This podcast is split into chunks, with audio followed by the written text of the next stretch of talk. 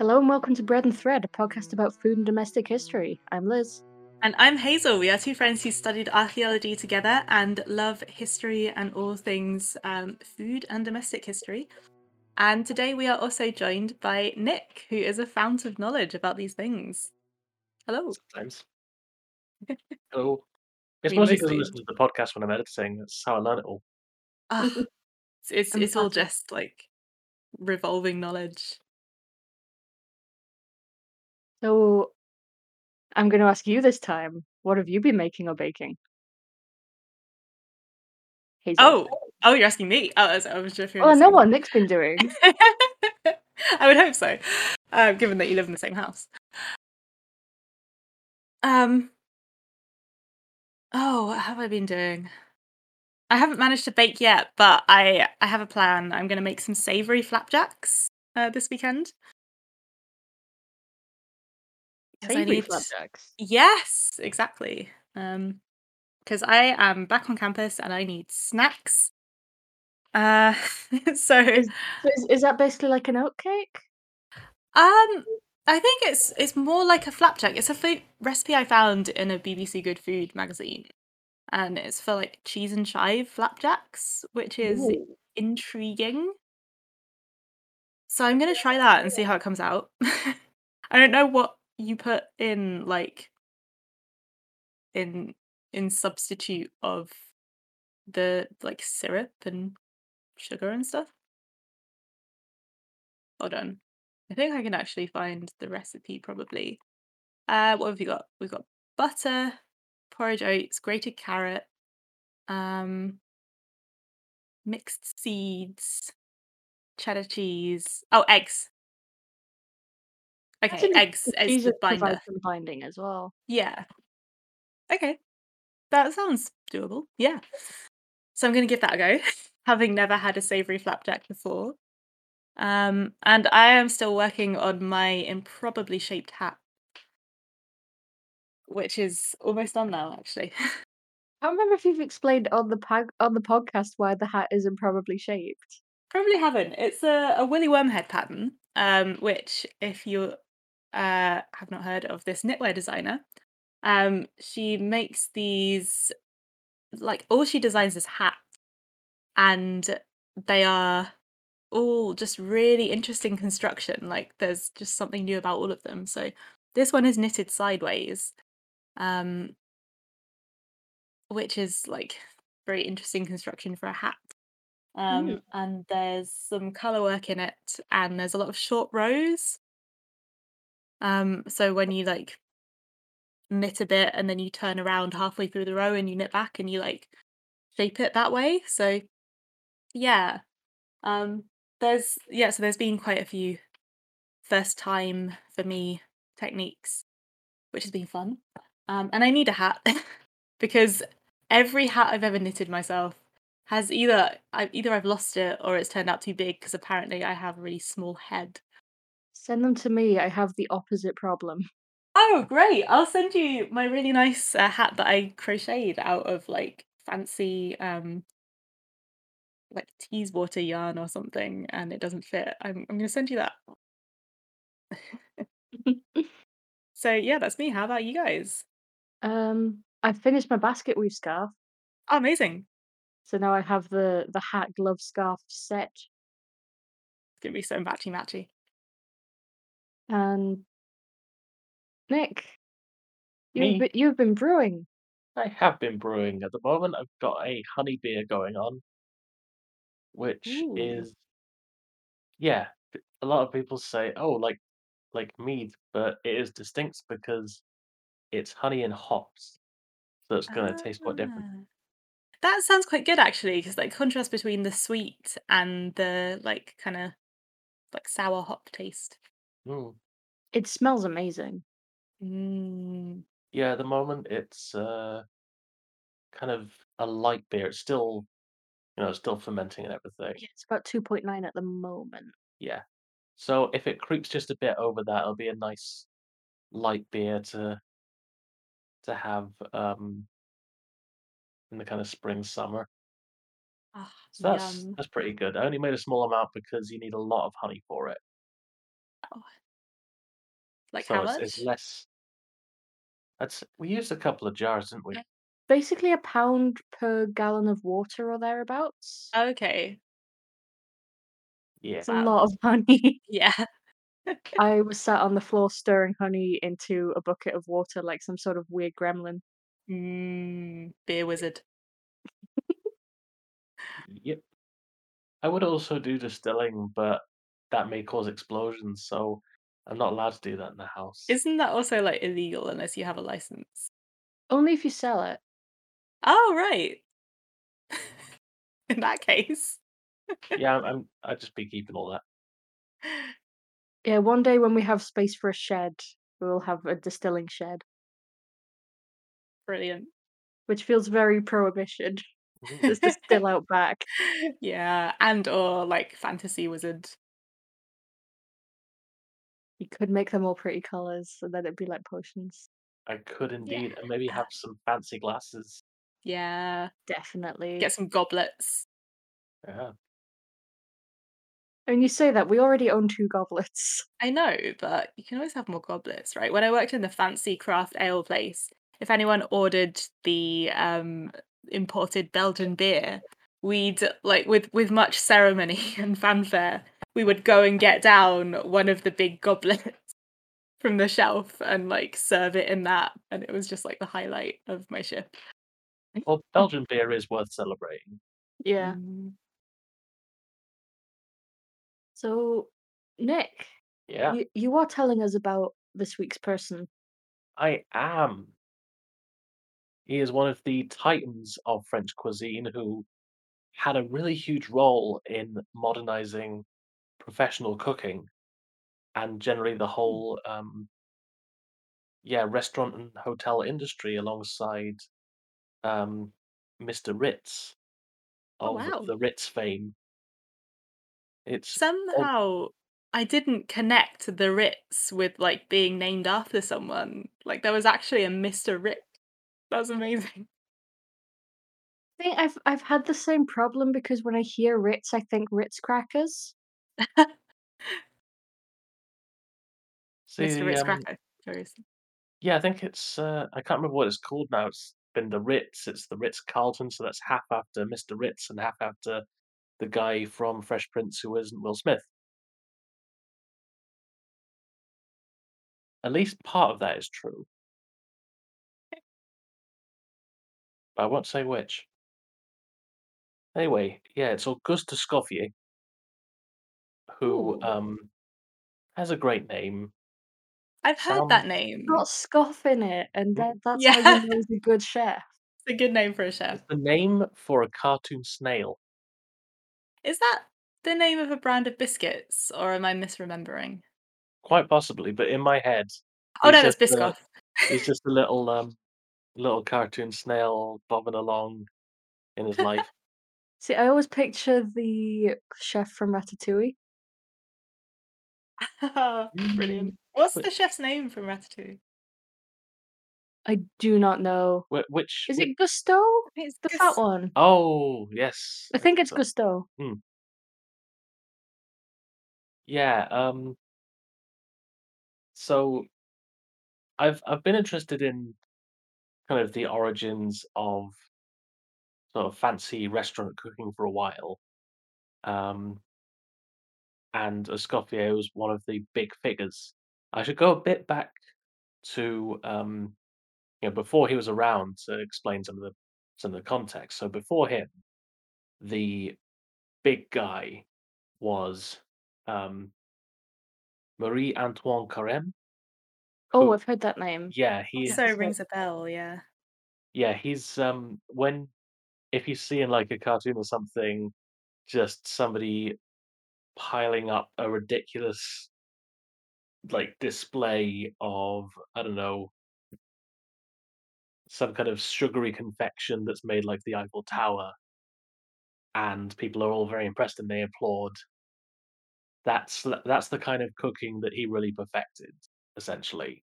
So, like, Um, the showy the showy stuff and very much for big banquets and displays, cooking for hundreds of people. Yeah, that's that's still a fairly medieval thing, isn't it? Yeah, he was sort of Mm. the the, um, apotheosis of that kind of thing.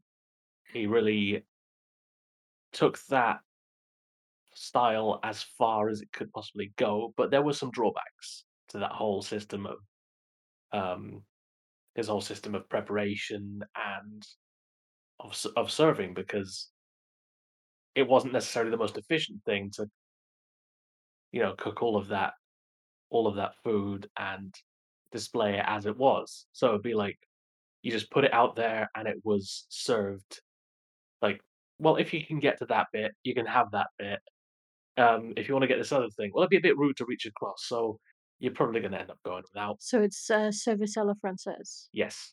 Uh, Carême was around the time of service à la française, and kitchens were not the most organized of places, so you may not get the particular bit of food you wanted at this feast, even though it all looked very nice, and also it might well be lukewarm or cold by the time it all came out.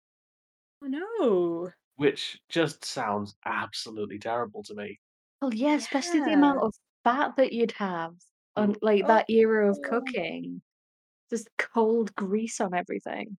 Yeah, That's so not what you expect. You go to your fancy rich person banquet and, like, everything's cold.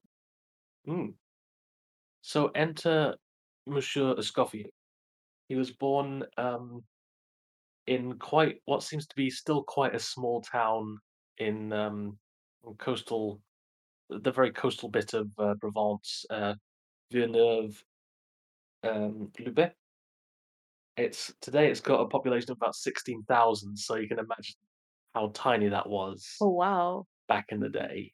Yeah, it's, uh, him and Marshal Pétain are the most famous residents, so it's a real mixed bag there. That's, uh, Mr. Vichy France. Oh! Yeah. Land of Contrasts is Villeneuve-Loubet. Um, and that's the last time I'm gonna try saying that. But, uh yeah, he's be he worked from the age of 12 in until, like, 74, I think? Can can we ask Mm. what like, what years is this? He was born 1846, and he died in the 30s. Okay, so working from 12 isn't, like, ridiculous. Yeah, it was like, he probably got you know, I don't I didn't focus too much up on his early years, but I get the impression it was kind of, uh, yeah, go out, get yourself a, uh, a Saturday job, earn your keep a bit. Unless, uh unless he has some kind of very tragic backstory, but I haven't seen anything about that, just yeah, started working young, never stopped because he was just all about food. And all about the kitchen. So he's, um essentially, one of the most important things that he brought to, um to dining and to food preparation was sort of the professionalization of the kitchen. Because you would get you know, you'd still have, um, sauciers and chefs de um, whatever. There there'd be various various, um, people with various skills working in the kitchen, but they didn't necessarily communicate properly. They didn't really, uh, have much of a plan going on. You'd be they'd all be in the kitchen, they'd be, you know, shouting and swearing and drinking and smoking, and then, you know, the waiter would come and yell. I think it was pretty much a guy who was called just the French for "the yeller" would come up and be like, "Oi, 2 2 covers of the fish coming out." Like, have to shout over the din of all the chefs. And Escoffier hated that. He said, "Alright, we're gonna be really quiet in this kitchen. You're not allowed to drink and swear." Um, and also, it's not the it's not the yeller, it's the announcer now. He will announce things at a normal volume, so you'll have to be quiet to hear what your job is. Which I think is fantastic, and can you imagine how that must have gone down? Like, you couldn't do that now. Cause being a chef is partly, I think, because of media coverage, being a chef is kind of seen as being, like, quite a tough um, and very sweary job. Yeah, it's still, like, quite a high stress environment, I think. Just trying to imagine showing Escoffier Kitchen Nightmares. It it would certainly be an emotional experience for him, and the emotion would be sadness.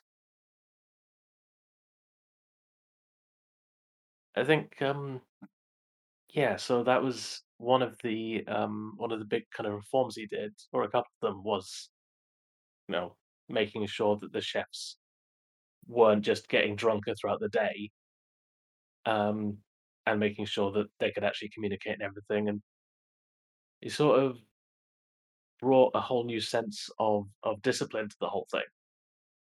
Because he'd say, "Right, you you know, you are the you're the saucier and you're on the meat.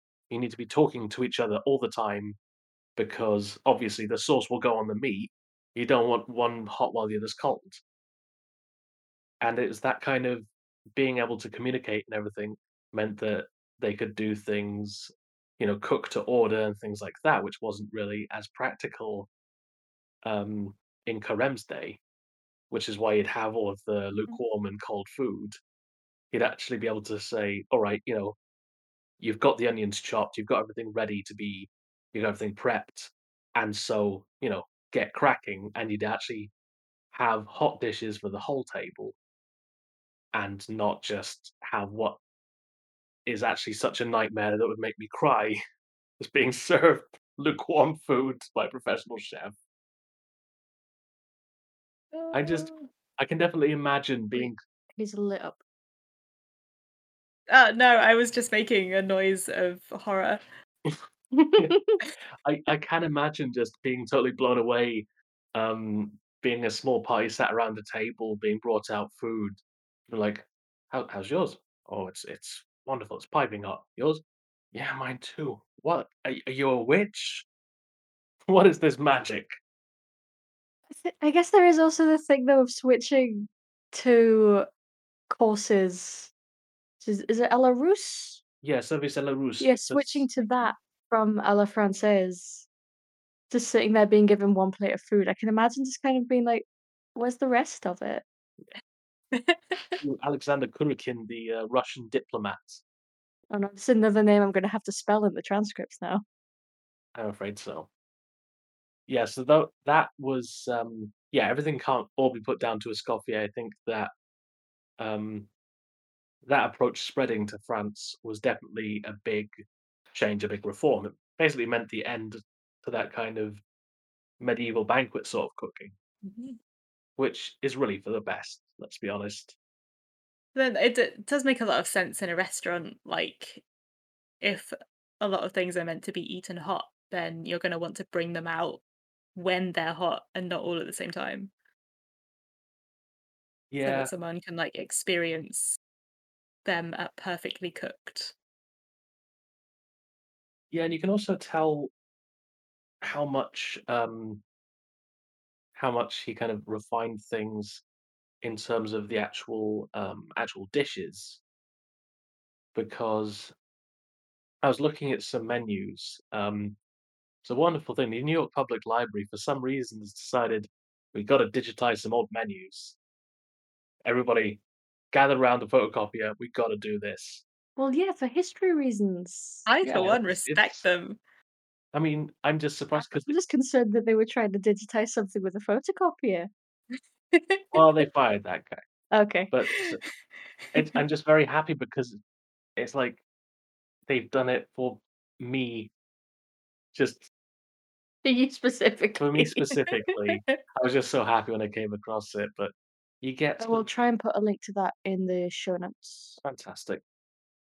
There you can get some really horrible looking menus that are like, um I mean, you you know when you go to a really mediocre place that's just like so you know, you you're really hungry and you pop into somewhere that's just called, like, La Restaurant" on the high street, and it's got 7 things on the on the menu, and it's that kind of Thing is when you do that, it's You know, sometimes it's gonna be awful, but sometimes it's just the best stuff you've ever had because there's just this one guy that's really into food and doesn't really know how to run a restaurant, but god damn does he know how to cook. That is true. It's one of those times when it is just like you're thinking, "Ah, there's a front. Because you've just you've boiled some turkey is what you've done there. That is one of the things I saw on a on a quite a nice Boiled turkey? restaurant menu. There's some boiled dishes, there was some roast dishes. I think the turkey was on the boiled side. That's not right. Hmm. Um, but then after, you know I don't wanna be all great man of history about this, but I think you do you know, having these kind of structural changes means you can do more interesting and more advanced food, because it must be easy to boil loads of boil loads of meat and everything to get it all ready. Boil loads of turkey. Yeah, boil boil all the turkeys, like the pilgrims would have wanted, and, um yeah, I think changing to actually, uh, be responsive to somebody's needs means that doesn't happen so much anymore, which is for the best.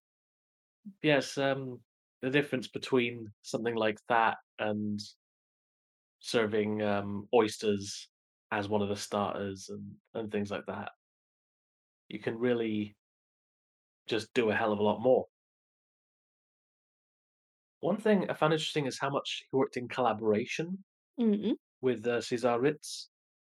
It's kind of talking about, um you know, how people respond to the whole environment, to the menus, to the everything like that. They found that some English people were confused or intimidated. And so, um guess what special kind of menu was born? Oh, is it the one where they describe what it is on the menu? It's part partly that, but the, uh, the fixed price menu. So you can have just the because they weren't sure how to Oh. select what kind of, you know, because they were so used to the banquet style. Possibly, possibly because um, there's a lot of a lot of detail. They weren't necessarily sure what would what would go together, you know, what starters would follow on because, there'd be likely a lot of new dishes for for English travelers because let's be honest, historically Mhm. speaking, um We just eat the same thing wherever we go, yeah. it's it's a mixed bag. Oh, of course, the English are responsible for the set menu. Yeah.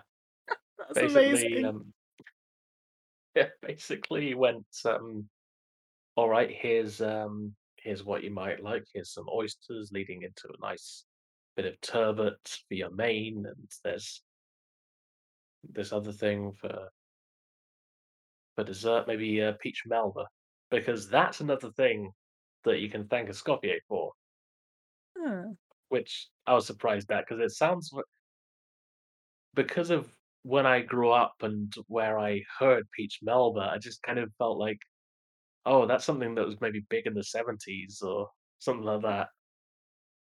'Cause it's everything about it sounds very '70s. It It really does. does. Like, you have that after your main course, which is all in aspic. It's a it's a real Abigail's party vibe. Yeah, special Mike Leigh deep cut for you real ones out there. Um My question is, did they have ladies' menus? I have not seen, uh, ladies' menus in the Ritz. Um Uh, for people that don't know, ladies' menus were basically the same menu, but without the prices that you would give to the woman, because obviously she's not paying, so she can just order whatever. Ugh. Just doesn't have to worry about the price. There's actually, I will link to there's a good Atlas Obscura article on them. I was just curious because I don't know when they started, I just know when they finished. I haven't, um Yeah, when I was when I was looking at the menus in the places where Escoffier worked, which was mainly the Savoy and the Ritz Mhm. I couldn't see, um, any kind of different menus, but I didn't it was a non-exhaustive search because, obviously, they change menus a lot and everything like that. So I can't promise that there were no ladies' menus in these places, but uh, they certainly they certainly had some had quite a lot of of variety. I mean, not not just um, not just Escoffier's places. I think at this point, generally, aside from him, him putting those reforms in place, I think there was a big movement towards uh, the kind of um, you know a lot of variety, getting food quickly to the customer thing. So you could I did see some uh, menus with like seventy or so uh, options in them. Wow. I mean, this this is like looking at maybe um, you know starters, mains, uh, some drinks and stuff like that. But Even it's so. yeah, even at at the time, that's a really impressive logistical task because you know when I'm when I'm thinking about quite a crowded menu that with a lot of options, I may be thinking, you know, I I think I've seen that kind of thing at maybe a chain pub, but that a lot of that stuff is they've got a little packet and Mm. they can microwave it or um, just warm it up somehow. But that's absolutely not what could happen there. They could maybe make a big batch of one of the mother sauces, but that still means a lot of further preparation. I should probably um, clarify mother. Probably. Yeah. Um, so mother sauces is something that I think I think that's from um, it's either from Carême or Escoffier. I feel I feel like Carême talks a lot about sauces and was very much a sauce champion. It's not It's Saucy Boy. Yeah, it's an unofficial title bestowed by me. Um, but it's stuff like the uh, the bechamel, for instance, which is the the milky milky one. You get just you thicken milk, but in a in a nice way. Not In like how I said it. Um, there's uh, the Espagnole, which is like a darker thing. A velouté, which is I think you use that one a lot with fish. It's quite a one of those ones that's quite hard to put together, but it's a nice, like, silky texture. Yeah, it's like a glossy stock almost. Yeah, glossy stock is perfect perfect way of putting it. Um, and you get, uh, tomato, and I think those are the main ones I can think of offhand. Hol Is hollandaise not? yes, hollandaise. That's, uh, that's it. Oh, you're making me hungry. Yeah. So, Carême talks a lot about those, and I think, um, Escoffier really emphasized them on the sauces, and I think that's another way that you can definitely cut down on on the prep time and also on on thinking time because if you see everything as Mhm. part of that hierarchy in in cooking as well as in the arrangement of staff, I think you can really see clearly that um, you know is thinking the same way across across the board there, just thinking, okay, with uh, with this sauce, I can easily go left or right in either way. You know, whatever happens, I'll I'll be prepared for whatever the customer Mhm. wants. That's So really interesting because I I always think like I most of those sauces I haven't had yet. Um, but I always think of them as like the like the essence of French cuisine, like that really classic. And it's interesting to know that that was essentially like standardized at a certain point. yeah, absolutely. It's um It's one of one of those things where I think Escoffier took that that focus, but also made sure to um, to rebalance in some ways. He said, uh, above all, do it simply. That was his his motto. So you get the Mm. refinement, but also you you do get him going. All right, let's just do a nice simple dish with no you know fancy confection confectionery castles or whatever but you're gonna have a really, really nice version of that. Is that why haute cuisine, so much of it is just like, here's 4 things on a plate? Yeah, pretty much. It's just I'm gonna do the nicest version of a steak that you've ever had with a really nice freshly made sauce. And I I love that as a goal. You don't have to you don't have to reinvent the wheel, you just have to pour Make a nice wheel. yeah, you just mm-hmm. have to make a nice wheel and pour a nice little bit of sauce on it.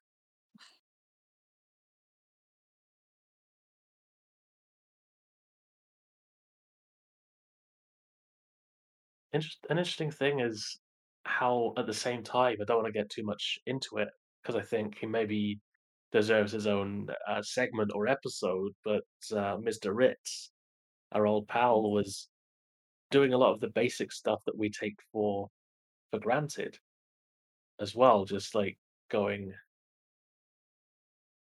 "Okay, we need to make sure that people aren't waiting ages for, um" "for service, and that, um" "you know, they don't" "the the charges are simple." Because before this this point, before this era it hotels were basically like a Ryanair flight but you're already there. Or just, like, charging separately for every tiny thing, do you mean? Yeah, yeah, you'd you'd get nowadays, they just limit that to, like, the minibar, but before it was just, "Ah, you see, you've you've used the, uh" you know, "you've used a a fancy bathroom," or something like that, or various bits and pieces, so much so that, uh there was I can't remember the the name now, but there was a a book around this time of, um just somebody's complaints about the hotel industry, and all of the ways you get fobbed off and and robbed blind by it. So, i I think we need to get hold of a copy of this book for future I episode. think we do. So, yeah, just alongside the the restaurant being made a much more hospitable place, even for the English, um Cesar Ritz went, "Okay, you know, on top of that, you're not gonna have any complaints about the room, about your stay, because we're just gonna keep things simple. You you book, you pay, you come in, you have a pleasant stay where your needs are met nice and quickly, and you can eat at the restaurant where things will be warm." Ugh, that is all you need. Yeah. I Actually, think it's one of Oh, those one of those What what you saying, Hazel? No, I was saying, like, go on. Um, it's one of those things that I thought was absolutely very much a bread and thread thing, because it's you kind of assume with not so much about the predictors of cuisine, but with some basic stuff like food should be hot. You should be able to eat anything that is available, not just what's near you, and you shouldn't have to pay extra for ridiculous things at a hotel. Those things you think, "Well, that's just obvious. That's just what that's that's how it's always been, surely." But no. So, at some point, somebody went "Yeah, this is all fine." The food was, uh well, I was just by the Cress, and actually, the Cress was the one hot thing, it was just it just steaming Cress. But, um, then I had to go wash my hands, and we got charged for it. W was this hypothetical person eating the Cress just by hand? Pitchfork, I think, tiny little pitchfork. The sauce was just so sticky. Sticky Cress. Hot, sticky Cress. Hot, sticky Cress. Hot, sticky Cress. Actually, I have, um, sort of gathered from, like, novels and stuff that, like going ordering dinner at, like, say, a tavern was just, like, you would go you would order your dinner, and it would just be ready when it was ready. Either that or, like, you go a bit lower class and you have the forever soup. Yeah. Where they just constantly got this pot of stew on the fire, and it's like, "Oh, you're hungry? Have some soup." Mm. There's there's there's something in it. There's a rock. And we thought it was gonna be terrible, but thankfully, loads of other people turned up, and they each put a thing in and a little bit later, bada bing, bada boom, we got a restaurant. And we've been cooking it for 30 years. Oh, Yeah. I read about no, I didn't read that. I saw it on the like a a food TV program. This one burger restaurant in uh, an American city, I forget which, that has been cooking with the same grease for 90 years. That's gonna have some flavor. They moved premises and they had to get like a police escort for the grease because it was so valuable. Oh my god. Like they just kept topping it up.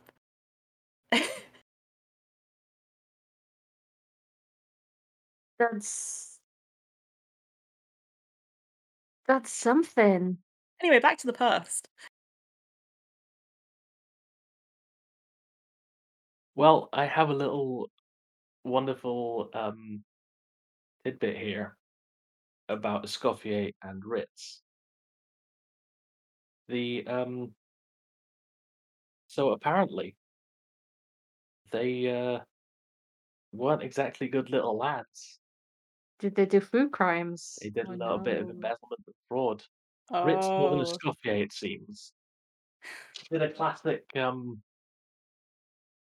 yeah, did did a classic bit of skimming with uh, one of the suppliers. So ordered some um, yeah, ordered some like 600 eggs. They delivered uh, 650, pocketed some of the difference. You know, the classic kind of scam. I assume pocketed the money, not the eggs. Well, it's a long time ago. Let's And they had bigger pockets then. yeah.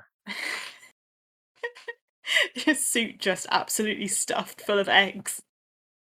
Yeah. Well, you know what they say, you can't make an omelette without a soup full of eggs. Did he get caught by someone tapping him on the back and it just went squelch?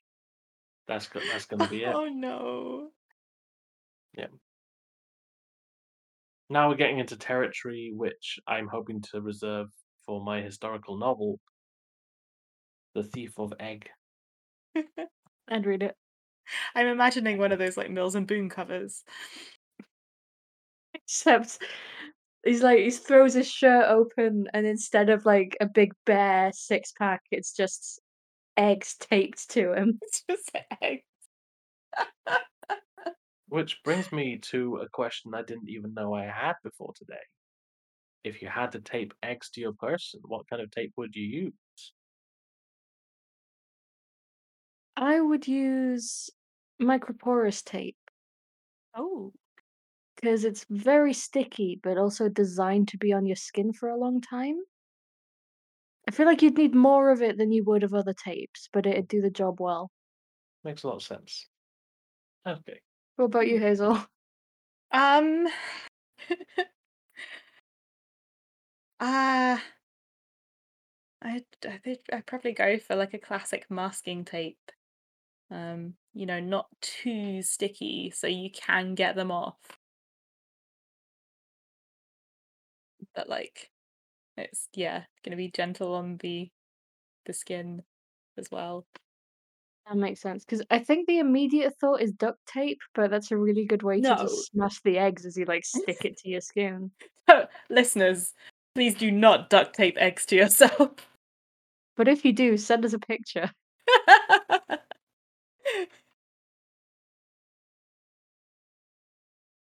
I'd go double sided because that raises the possibility of securing even more egg. but at that point, wouldn't it become conspicuous? When you've got that many eggs strapped to you, no one wants to ask questions. That's probably true. yeah. Like I think there's a certain level of weird where people just actively avoid you. They'll, they'll cross the street to get away from you, which really does good things for the security of those eggs. if you can think of an easier way to steal eggs, please do write into us. It's like one of those one of those special um, challenges, like maybe in a, in a science class. It's like, okay, um, you've got this, you've got this egg. Um, design a parachute or something like that to, you know, because uh, they knew about Ritz and Escoffier. Mm. They knew sometimes you gotta steal some eggs. Are you suggesting that you make parachutes for the eggs so you can, like, take them somewhere high up and then drop them to the person to, like, the egg fence? Yeah. I would have thought though, with the Ritz being like a luxury hotel, he would have been making enough profit anyway without needing to embezzle. Have you considered rich people? True. I think I can't I can't remember. I think this may have not have been at a a place where they actually had any ownership. This may have been at the at the Savoy or or similar. Ah. Just early early career. Okay, well, well, in that case, gotta do what you gotta do. Got got to raise capital somehow. yeah. I really hope that nobody is listening to this just kind of, you know, and doing something else, getting distracted, and then they go, "Oh, okay." Um, Escoffier and Ritz were egg thieves. They stole the eggs, and then they repeat that to somebody else. I mean, you sure you can repeat it to other people, but don't tell anyone where you heard it. In, like, 5 years, we'll see a Tumblr post detailing how the Escoffier stole eggs. History is written by the podcasters. Kind of is, though, is the sad thing. Terrifying. I don't want the weight of all this responsibility. It's a terrible yoke upon me.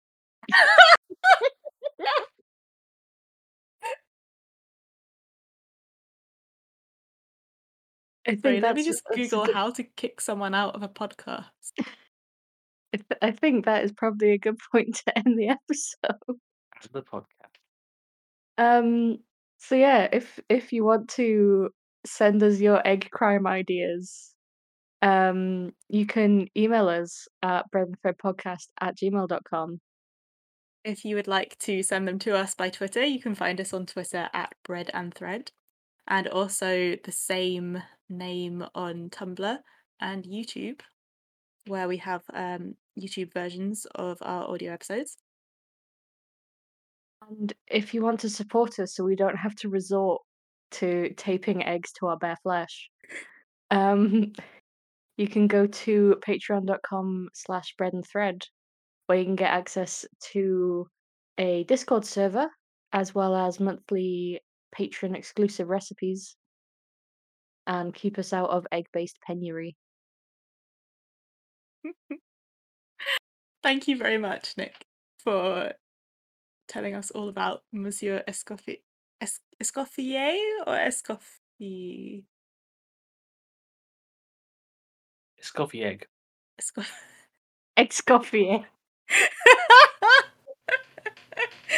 Escoff- Excoffier. whose entire legacy we have just butchered. Um, but I really enjoyed learning about the way that he changed cooking.